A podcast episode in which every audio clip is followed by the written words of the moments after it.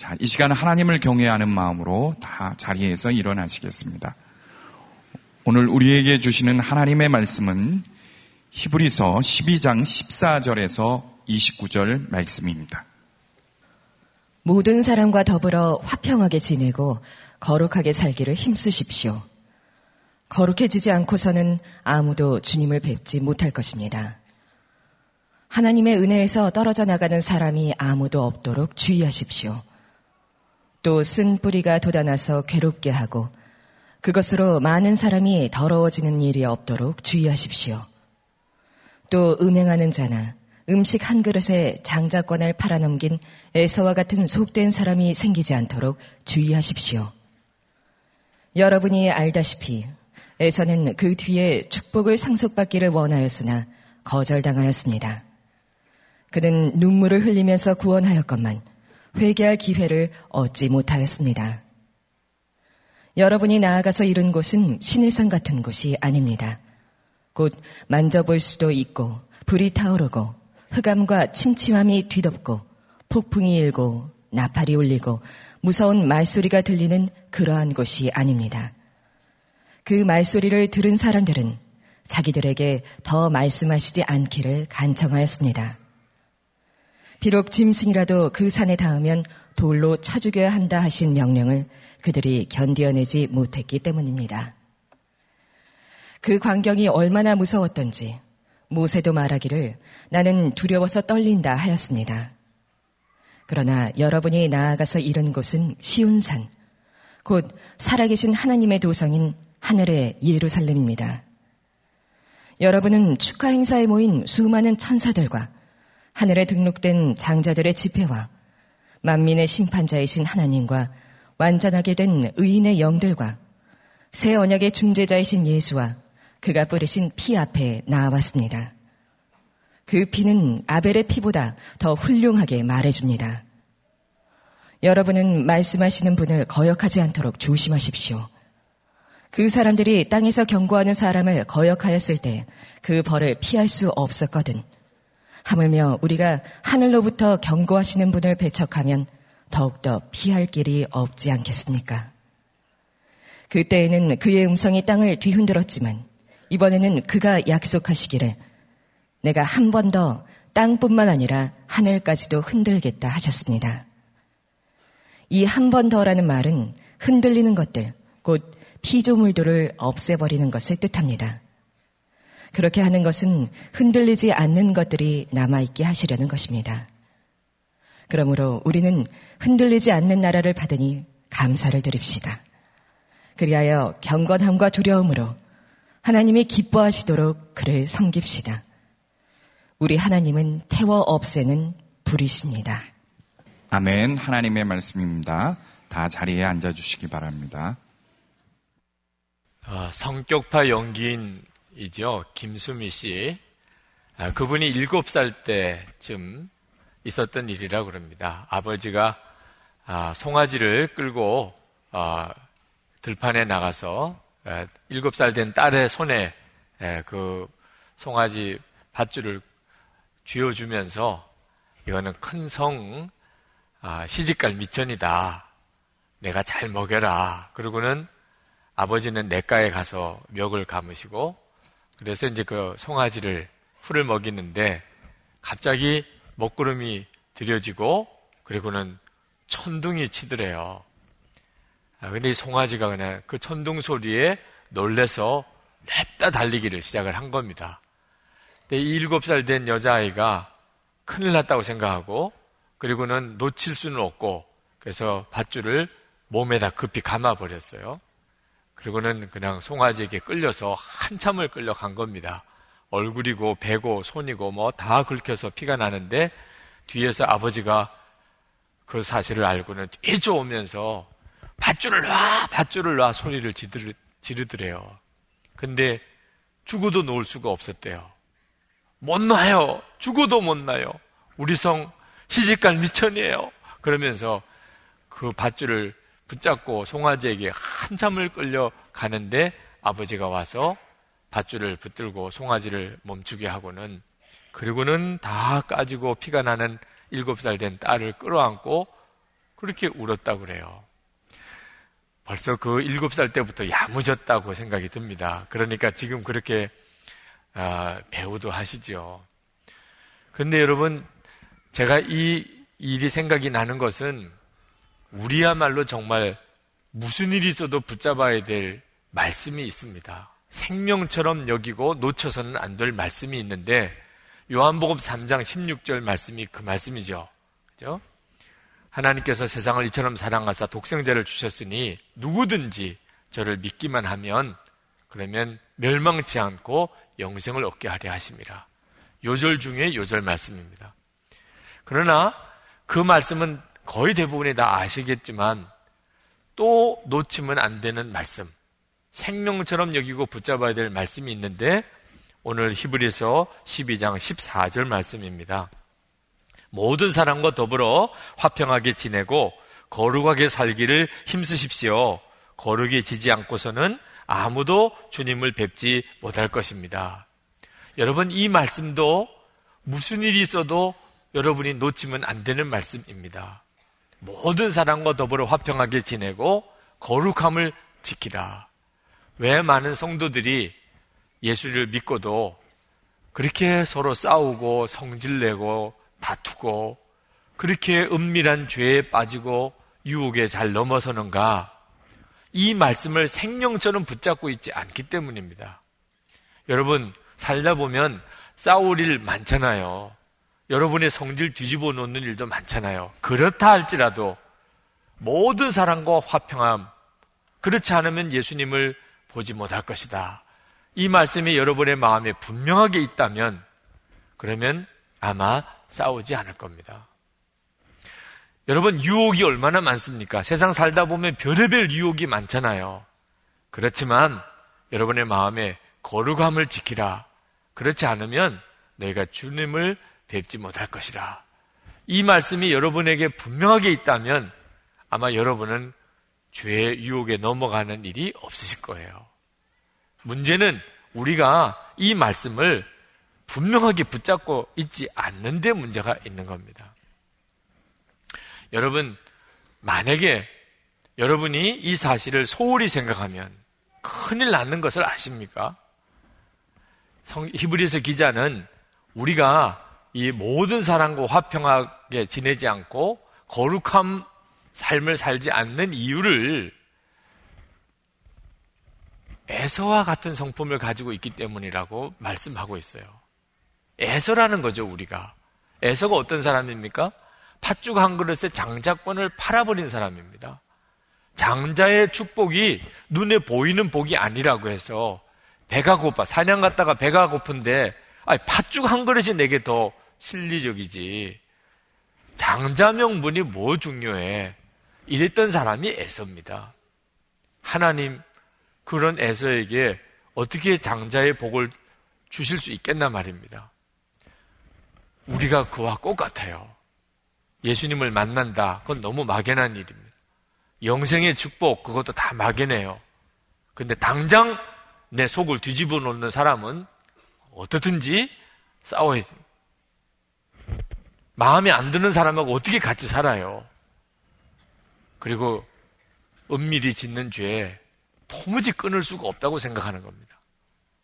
아니, 비교가 안 되는 겁니다. 비교가 안 돼요.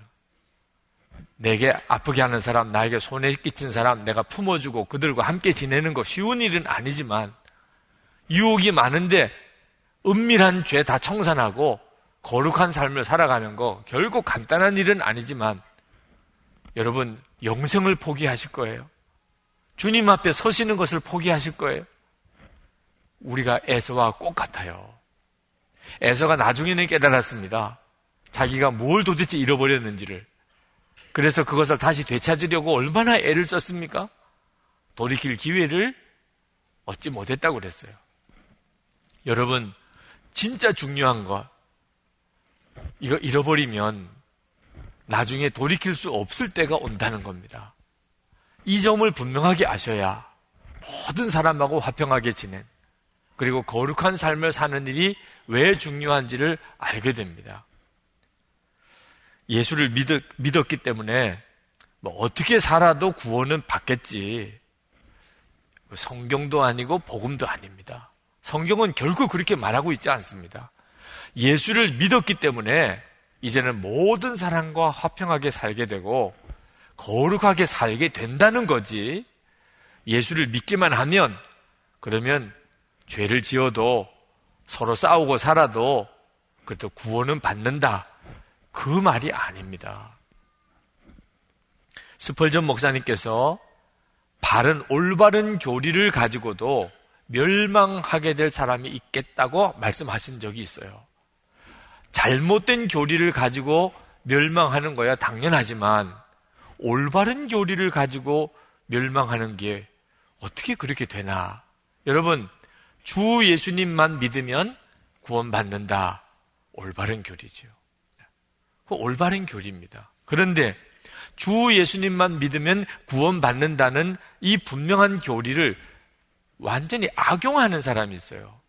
그러니까 싸우고 살아도 죄 짓고 살아도 하나님은 무조건 용서해 주시고 나는 구원받을 거다. 이건 올바른 교리를 가지고 멸망하는 케이스에 해당이 되는 겁니다. 여러분, 정신 똑바로 차리고 예수를 믿으셔야 돼요.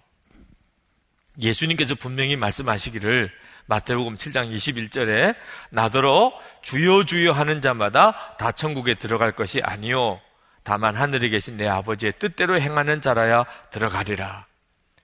이 말씀은 예수님을 믿으면 하나님의 뜻대로 행하는 사람이 된다는 뜻입니다. 근데 예수님을 믿고도 하나님의 뜻대로 행하지 않아요. 서로 싸우고 살고 거룩하게 살지 못하고 그러면 예수 믿는 게 아니라는 거죠. 이십육 절에 가서는 이렇게 말씀하십니다. 나의 이 말을 듣고 행하지 아니하는 자는 그 집을 모래 위에 지은 어리석은 사람 같으리니 비가 내리고 창수가 나고 바람이 불어 그 집에 부딪힘에 무너져 그 무너짐이 심하니라. 주님의 말씀을 듣기만 하고 실제로는 행하지 않는 혹시 예수 믿는다는 사람이 있습니까? 그렇다면 여러분 지금 이 말씀을 심각하게 받으셔야 됩니다. 말씀을 듣기만 하고 실제로는 행하지 않는다는 게 얼마나 무서운 건가를 아셔야 합니다. 예수님은 바른 교리를 가지면 구원받는다고 말씀 안 하셨어요. 거듭나지 않으면 하나님의 나라를 볼 수가 없다고 하셨습니다. 거듭나는 것이에요. 예수님을 믿으면. 여러분은 거듭나셨나요? 우리가 예수님을 믿으면 엄청난 복을 받은 겁니다. 무서운 하나님이 좋으신 하나님이 됩니다. 이건 엄청난 일입니다. 오늘 성경 본문에 그 내용을 아주 실감나게 설명해 주고 있는데 십팔 절부터 이십일 절까지 하나님을 만나는 산이 나오는데 시내 산입니다. 구약 모세가 하나님 앞에서 하나님의 율법을 받았던 산입니다. 그런데 이 시내 산에서 하나님이 나타나시는 것은 모든 이스라엘 백성들에게 말할 수 없는 두려움이었어요. 시내 산에 불이 붙었습니다. 그리고 흑암, 그리고 어두운 구름이 산을 덮고 천둥과 번개가 치고 그리고 나팔 소리처럼 큰 소리가 들리는데 무서워 죽겠는 겁니다. 그때 이스라엘 백성들, 특히 이스라엘의 장로들은 모세에게 찾아와서 하나님께서 우리에게 직접 말하지 말게 해 주옵소서. 우리가 죽을 것 같습니다. 우리는 다 하나님의 음성을 듣고 싶잖아요. 여기 계신 여러분들 다, 다 하나님의 음성을 좀 들었으면 좋겠다고 생각하잖아요. 그런데 이스라엘 백성들은 하나님의 음성을 들려주시고 계신데도 우리가 하나님의 음성을 들으면 죽을 것 같다고 말하니 기가 막힌 일이죠. 그게 무서운 하나님의 모습입니다. 그런데 우리가 예수님을 믿으면 그 하나님이 완전히 달, 달리 바뀌어져 버립니다. 우리가 하나님을 만나는 산이 또 하나 나오는데 이십이 절에서 이십사 절까지 시온산이 나옵니다. 예수 믿고 구원받은 성도들은 하나님을 시온산에서 만납니다. 시온산 곧 살아계신 하나님의 도성인 하늘의 예루살렘에 모인 성도들은 이십이 절에 보니까 축하 행사를 한다는, 하나님 앞에 서 있는 것이 잔치라는 거예요. 어떻게 이렇게 다르죠? 구약과 신약이 어떻게 이렇게 다르죠? 예수 그리스도 때문에 달라진 겁니다. 여러분이 예수님을 믿으면 하나님은 무서운 하나님이 되지 않고 아버지 하나님이 되시고, 그리고 여러분과 친밀히 교제하시고, 그리고 온전히 하나가 되어 주십니다. 이런 엄청난 축복을 받았는데, 그러나 이 놀라운 축복을 깨트려 버릴 수 있다는 것을 아셔야 합니다.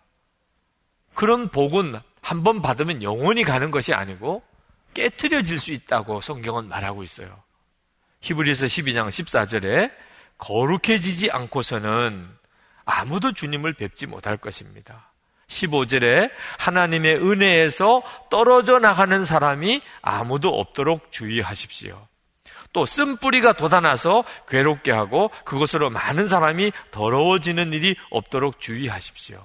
여기서 쓴뿌리는 성도들 사이에 우상숭배라든지 이 세상 풍조가 들어와서 자리 잡는 걸 말합니다.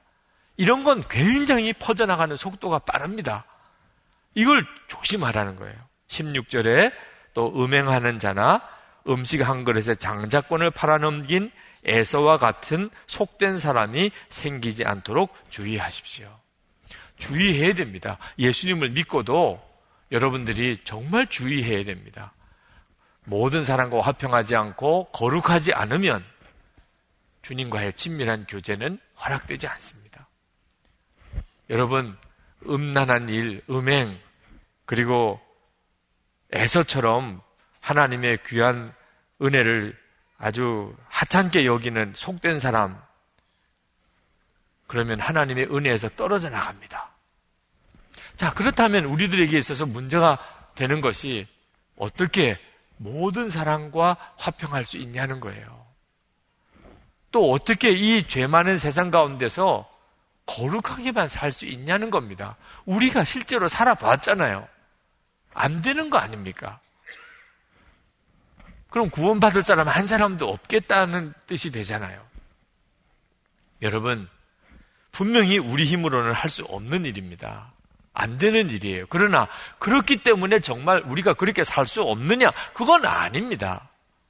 분명히 우리 힘으로는 할 수가 없지만 우리가 예수님을 바라보면 예수님께서 우리를 그렇게 살도록 만들어 주신다는 거예요. 그래서 히브리서 십이 장 이 절 말씀에 믿음의 주요 또 온전하게 하시는 이인 예수를 바라보자. 이것이 핵심입니다. 예수님을 믿는 것은 예수님을 바라보는 것까지 가야 비로소 진짜 예수님을 믿는 겁니다. 우리가 예수님을 믿고 구원받는 것을 두 가지 개념으로 설명합니다. 하나는 법적인 개념, 신분의 개념으로 설명합니다. 그것은 우리가 예수를 믿으면 하나님의 자녀가 되는 권세를 얻었다. 우리가 예수님을 믿으면 우리 죄는 이제 다 씻어졌고 예수님의 의가 내 의가 되었다. 그래서 그걸 칭의라고 그러죠. 의인이 되었다. 의인으로 인정받는다. 이런 뜻이죠. 다 법적인 개념입니다. 우리가 예수님을 믿으면 우리의 신분 다 바뀌어버립니다. 이건 너무너무 중요한 축복이죠. 예수를 믿으면 실제로 우리는 마귀 자식에서 하나님의 자녀가 됩니다. 그러나 예수를 믿으면 이렇게 법적인 관계, 신분의 관계가 바뀌는 것만 아닙니다. 또 하나가 있습니다. 그것은 관계가 달라지는 거예요. 관계의 개념으로 설명합니다. 이제부터 하나님은 우리에게 좋은 아버지가 되세요. 예수님은 우리 안에 거하시고 우리는 예수님 안에 거하고 예수님과 우리는 포도나무와 가지처럼 하나가 됩니다. 그 말은 이제부터 놀라운 교제가 이루어지는 거예요. 우리가 예수님을 믿으면 단순히 법적으로 하나님의 아들과 딸이 되는 것뿐만 아니고 실제로 하나님과 우리 사이에는 아버지와 자녀 사이에 정말 친밀하고 아름다운 교제가 이루어지고 예수님과 우리는 하나가 됩니다. 이것이 바로 예수 믿는 놀라운 축복이죠. 만약에 여러분들이 예수를 믿고 법적으로 나는 하나님의 아들이야, 하나님의 딸이야 하는데 그냥 머물러 있으면 여러분은 예수 믿는 진짜 놀라운 삶을 경험하고 있는 게 아닙니다. 여러분, 탕자 이야기 아시죠? 그 탕자, 아버지의 재산 받아다가 다 탕진하고 그리고 정말 돼지치는 그런 비참한 처지에 빠졌던 이 탕자, 그도 아버지의 아들이지요, 법적으로는. 그러나 아버지에게로 돌아오기까지는 그는 아버지의 아들의 축복을 전혀 누리고 있지 못하는 아들이었습니다. 아버지 집에 있던 큰아들도 당연히 법적으로는 아버지의 아들이지만 동생이 돌아왔을 때 그것을 시기하고 질투하고 화내는 거 보면 실제로는 아버지와 친밀한 교제가 이루어지지 않는 아들이었죠. 우리가 하나님의 자녀가 되어도 중요한 것은 예수님과 우리 사이에 정말 친밀한 교제가 있느냐 하는 거죠. 만약에 여러분이 하나님 앞에 갔을 때, 여러분이 하나님 앞에 섰을 때 하나님이 여러분을 알아보지 못하고 너 누구냐? 제가 하나님의 아들이잖아요. 제가 하나님의 딸이잖아요. 예수 믿으면 그렇게 되었잖아요. 하나님께서 그랬냐? 너 예수 믿었냐? 그래, 한번 보자. 그리고 호적을 이렇게 들여다보니까 아, 맞네. 너 이름 여기 있네. 몰랐다. 나는 너가 내 아들인지 딸인지 상상도 못했다. 그런데 호적에 보니까 있네. 아유, 너 내 아들이구나. 이런 일이 벌어지겠습니까? 하나님이 도무지 알아볼 수가 없어요. 그런데 따지고 보니까 너 아무래도 이상하다. 디엔에이 검사 한번 해보자. 그래가지고 겨우 하나님의 아들이다, 하나님의 딸이다, 이런 판정이 내려질 수 있겠냐 말입니다. 하나님이 그렇게 하시려고 우리를 구원하셨겠어요? 그저 법적으로 하나님의 아들이다, 딸이다, 이걸 원하시기 때문에 하나님이 원하신 것이겠, 하나님이 원하시는 것은 하나님과 자녀 사이에 누리는 친밀한 교제를 갖게 하려고 우리를 구원해 주신 거잖아요. 그게 핵심이, 핵심이 아니겠어요? 우리가 예수님과 온전히 하나 되고 예수님을 정말 바라보고, 그래서 바라보라고 한 겁니다, 예수님을. 그리고 예수님과 친밀히 교제하게 되면서부터 우리가 모든 사람을 다 품어줄 수 있는 사람이 되는 거예요. 예수님과 친밀히 교제하다 보니까 이제는 미운 사람, 나쁜 사람, 싫은 사람이 없는 거예요. 왜? 예수님과 교제의 충만함이 너무 놀라우니까. 예수님과 살아있는 교제를 나누다 보니까 세상의 죄의 유혹들이 내게 있어서는 더 이상 유혹이 안 되는 거예요. 그래서 예수님께서 우리를 모든 사람과 화평하게, 그리고 거룩하게 살게 만들어주시는 겁니다. 하나님과의 화평함과 친밀함이 다 그 원인이 되는 거죠. 그런데 만약에 우리가 예수를 믿고도 실제로 하나님과 친밀하고 화평함이 누려지지 않는다면 무슨 수로 우리가 이 세상에 살면서 모든 사람과 화평하며 거룩하게 살 수 있겠냐 말입니다. 로마 시대의 유명한 역사학자인 플리니우스가 로마의 트리안 황제에게 편지를 보냈는데 그 속에 당시의 그리스도인에 대해서 언급한 부분이 나옵니다. 이 플리니우스가 트리안 황제에게 이렇게 그리스도인들에 대해서 썼어요. 그리스도인들은 결코 음란하지 않습니다. 그리고 그들은 도적질하지도 않습니다. 그들은 약속을 어기지도 않습니다. 거짓말은 결코 하지 않습니다. 그리고 그들은 부채 문제에 대하여도 절대로 깨끗합니다. 너무 신기하니까 그렇게 쓴 거예요. 너무 신기하니까. 플리니우스가 당시에 자기 마을에 있는 그리스도인들을 보니까 너무 신기하니까 그렇게 썼어요. 근데 플리니우스 당시에 그리스도인들만 그런 겁니까? 그래야 되는 겁니까? 그 사람들은 아주 특별한 사람들이었기 때문에 그런 겁니까? 그리스도인은 로마 당시나 지금이나 똑같은 거죠. 예수님이 우리 마음에 오셔서 그리스도인이 되시는 거지요. 근데 어떻게 그때 당시에는 그런 사람이었고 지금은 아닙니까? 예수님과의 관계를 분명하게 해야만 답이 나오는 거예요. 예수님과 온전히 교제하고 주님과 하나가 되고 그리고 예수님으로 사는 사람들은 당연히 모든 사람과 화평하고 거룩하게 살게 되는 겁니다. 그게 기적이에요. 죽은 사람이 살아나는 게 기적이 아니고, 그렇게 싸울 일이 많은데도, 별의별 사람들이 많은데도 모든 사람과 화평하게 지내고, 그렇게 유혹이 많고 죄 지을 일이 많은데도 거룩하게 살게 되는 게 기적이잖아요. 이십사 시간 예수님을 바라보면 주님이 반드시 우리를 그렇게 만들어 주십니다. 성자라고 불리는 프랜시스가 한 번은 제자가 물을 길러, 길어 오는 것을 보았습니다. 물지개를 지고 물통을 들고 제자가 물을 가지고 들어오는데 보니까는 물통 속에 나무 막대기를 올려다 놨어요. 아니 그래서 제자에게 물었습니다. 아, 물도 무거울 텐데 왜 그 물 속에다가 나무 막대기를 거기다 올려놨냐? 제자가 하는 이야기가, 선생님, 이 물통을 지고 이렇게 길을 오다 보면 출렁거려서 물이 길바닥에 거의 대부분 떨어집니다. 그래서 자기가 생각할 때 나무 막대기를 물에다가 담궈 놓으면 물이 출렁거리는 게 덜하고 물이 흘러 넘치는 일이 적다는 거죠. 그 이야기를 듣고 프랜시스가 너무나 놀라운 영감을 얻었어요. 왜 예수님께서 그렇게 우리 마음에 들어오시려고 하시는지. 여러분, 여러분의 마음이요, 실제로 얼마나 요동합니까? 아마 오늘 아침에도 여러분, 여러분 마음 다스리기가 쉽지 않은 분이 있으셨을 거예요. 주일 예배드리러 오는데도 말입니다. 사랑하는 가족들끼리 사는 가정도 속이 뒤집어지는 일이 한두 번 아니잖아요. 여러분, 세상 살다 보면 별의별 유혹도 많잖아요. 그런데 그 마음이 어떻게 요동하지 않을 수가 있습니까? 우리 마음속에 예수님의 십자가가 세워지면, 십자가의 주 예수님께서 내 마음에 오시면, 그러면 완전히 딴 문제가 되는 겁니다. 왜 그렇게 예수님이 우리 마음에 들어오시기를 원하실까요? 예수님으로 인하여 우리 마음이 완전히 달라지기 때문입니다. 여러분, 뭐 붙잡고 살아가고 계세요? 정신없이 살다 보면 뭔가 붙잡기는 붙잡은 것 같아요. 다 그렇게 사는 거죠. 그런데 나중에 가서 이게 썩은 동아줄이나 붙잡았다고 생각되면 그 인생이 얼마나 비참해집니까? 진짜 붙잡아야 될 것을 붙잡으셨나요?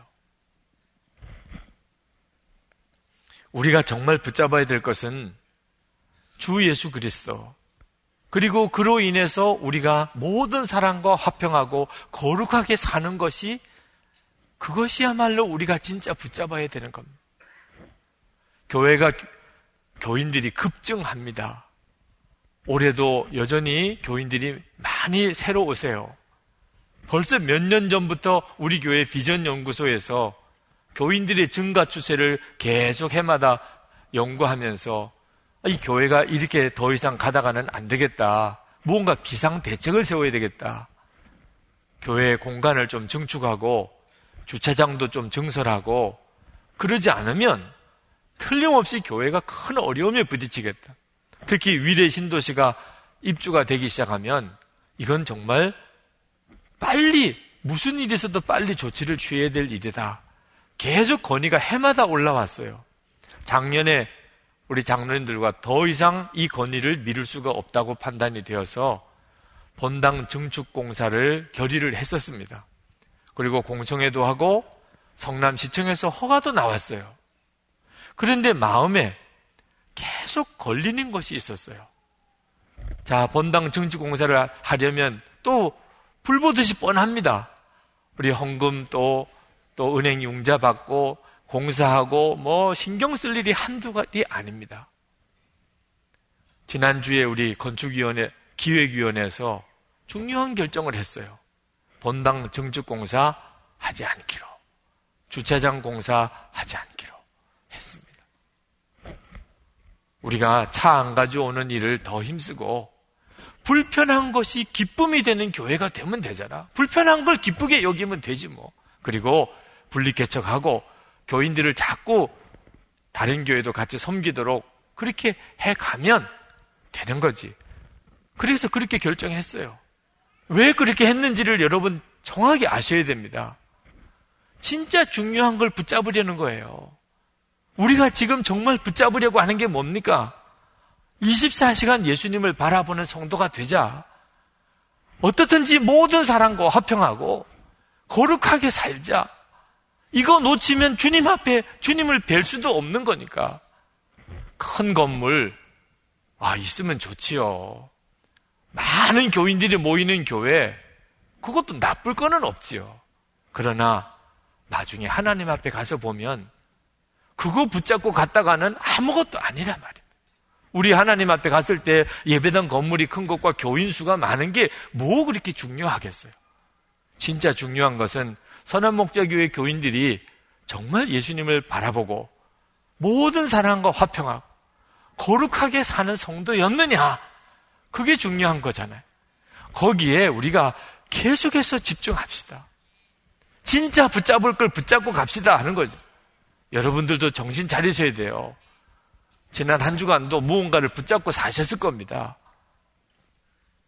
하나님 앞에 섰을 때 부끄러움이 없는 그 진짜를 붙잡으셨나요?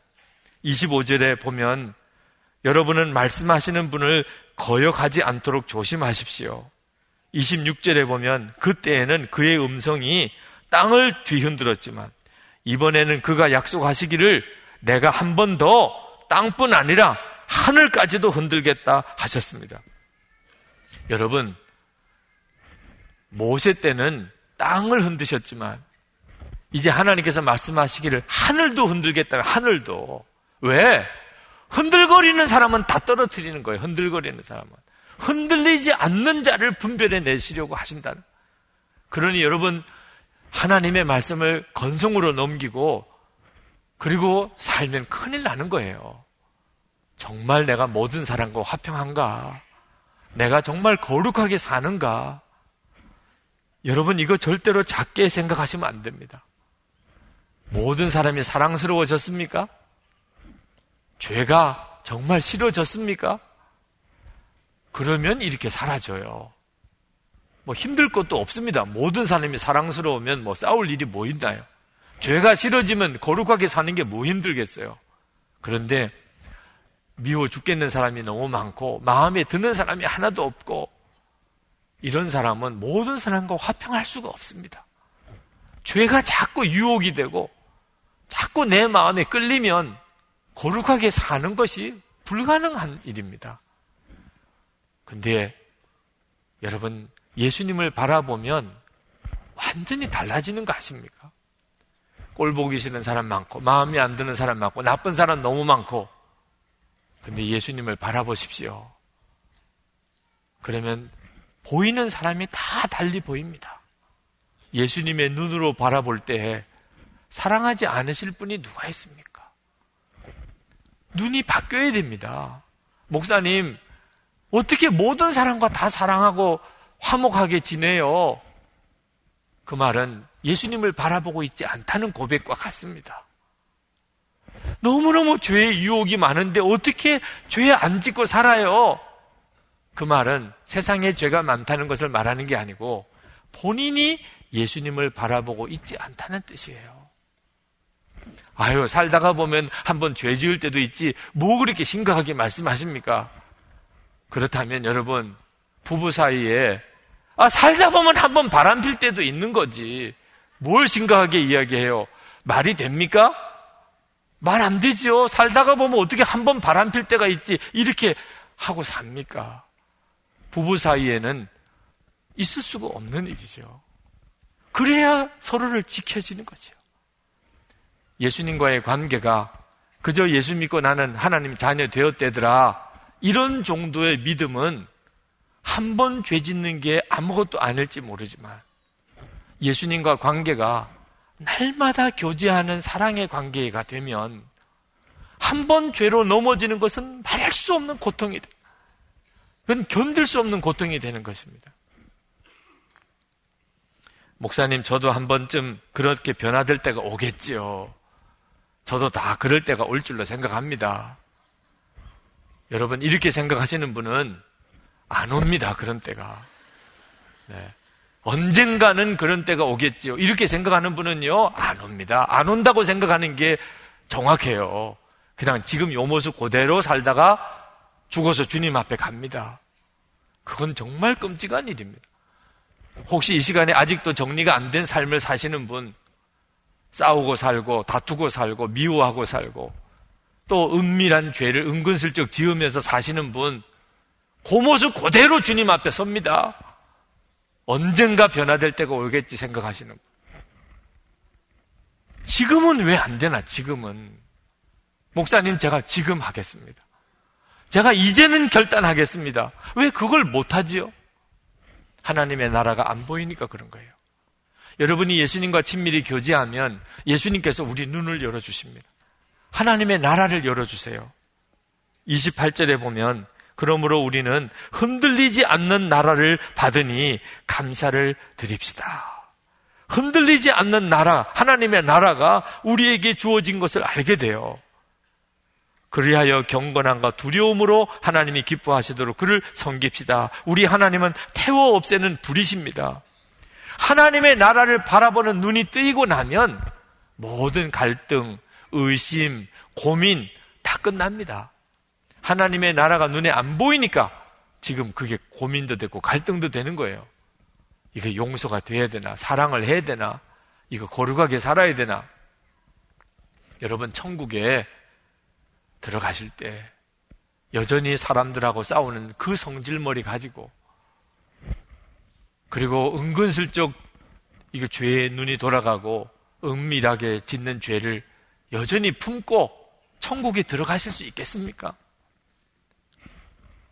천사들이 교만의 죄를 짓고 했을 때 하나님이 그 천사를 내어 쫓으셔서 그들이 마귀가 된 거 아닙니까? 천사도 죄를 지으면 천국에서 쫓겨나는 거예요. 그런데 여전히 죄를 품고 어떻게 천국에 들어갑니까?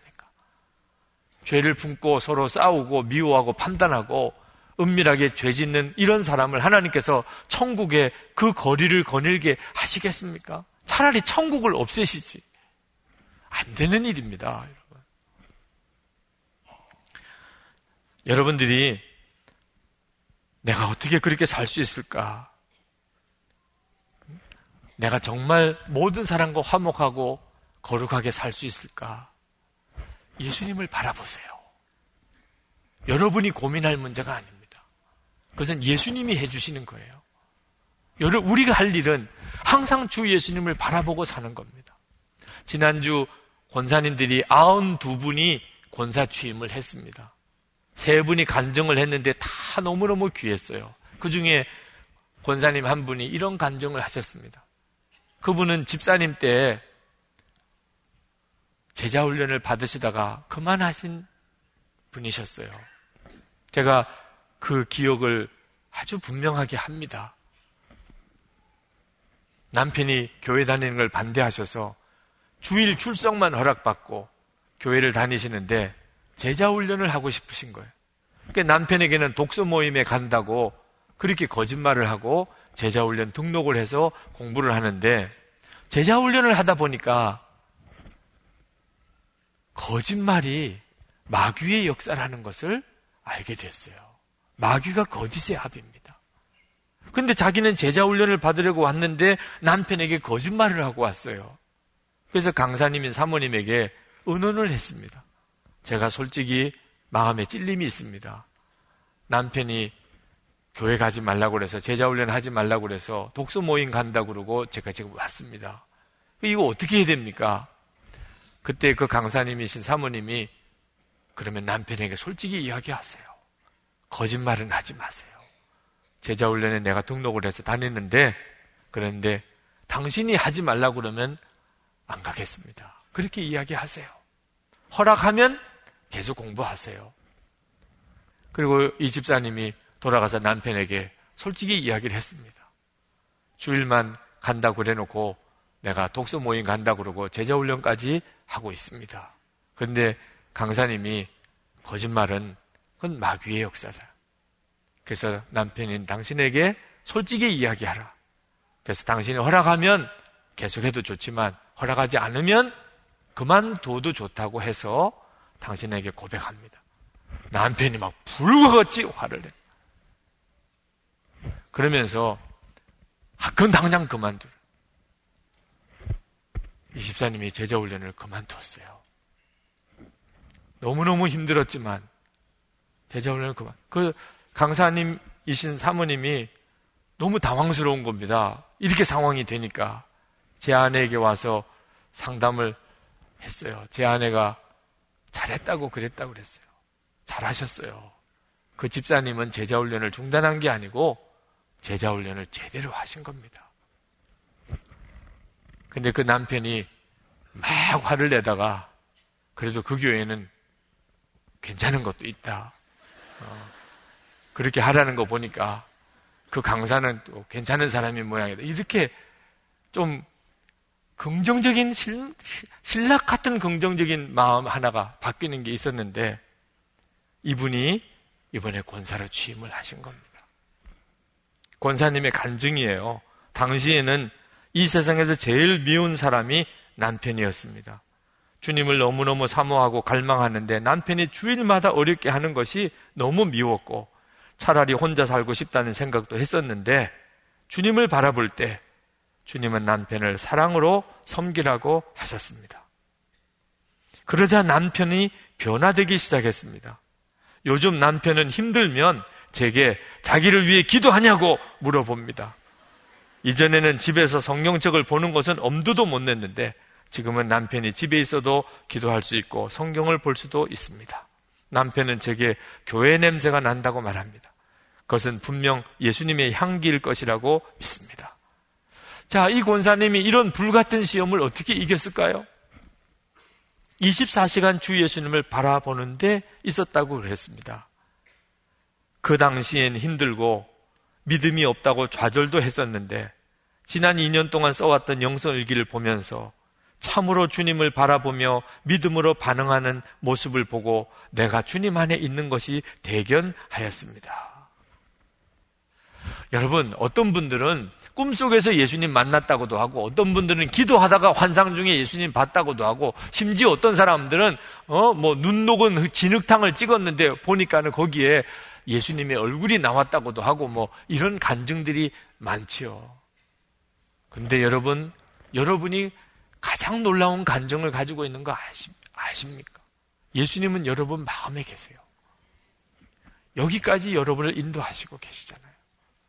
여러분이 삭개오가 뽕나무 위에 올라가서라도 예수님을 만나려고 했던 그 간절함만 정말 있다면 여러분은 예수님을 만나는 눈을 다 뜨십니다. 여러분 안에 이미 와 계시니까. 그리고 그 예수님께서 여러분의 삶을 다 뒤집어 놓으십니다. 싸우고 살 일이 없어요. 사랑스러우니까 주님의 눈으로 사람들이 보이기 시작합니다.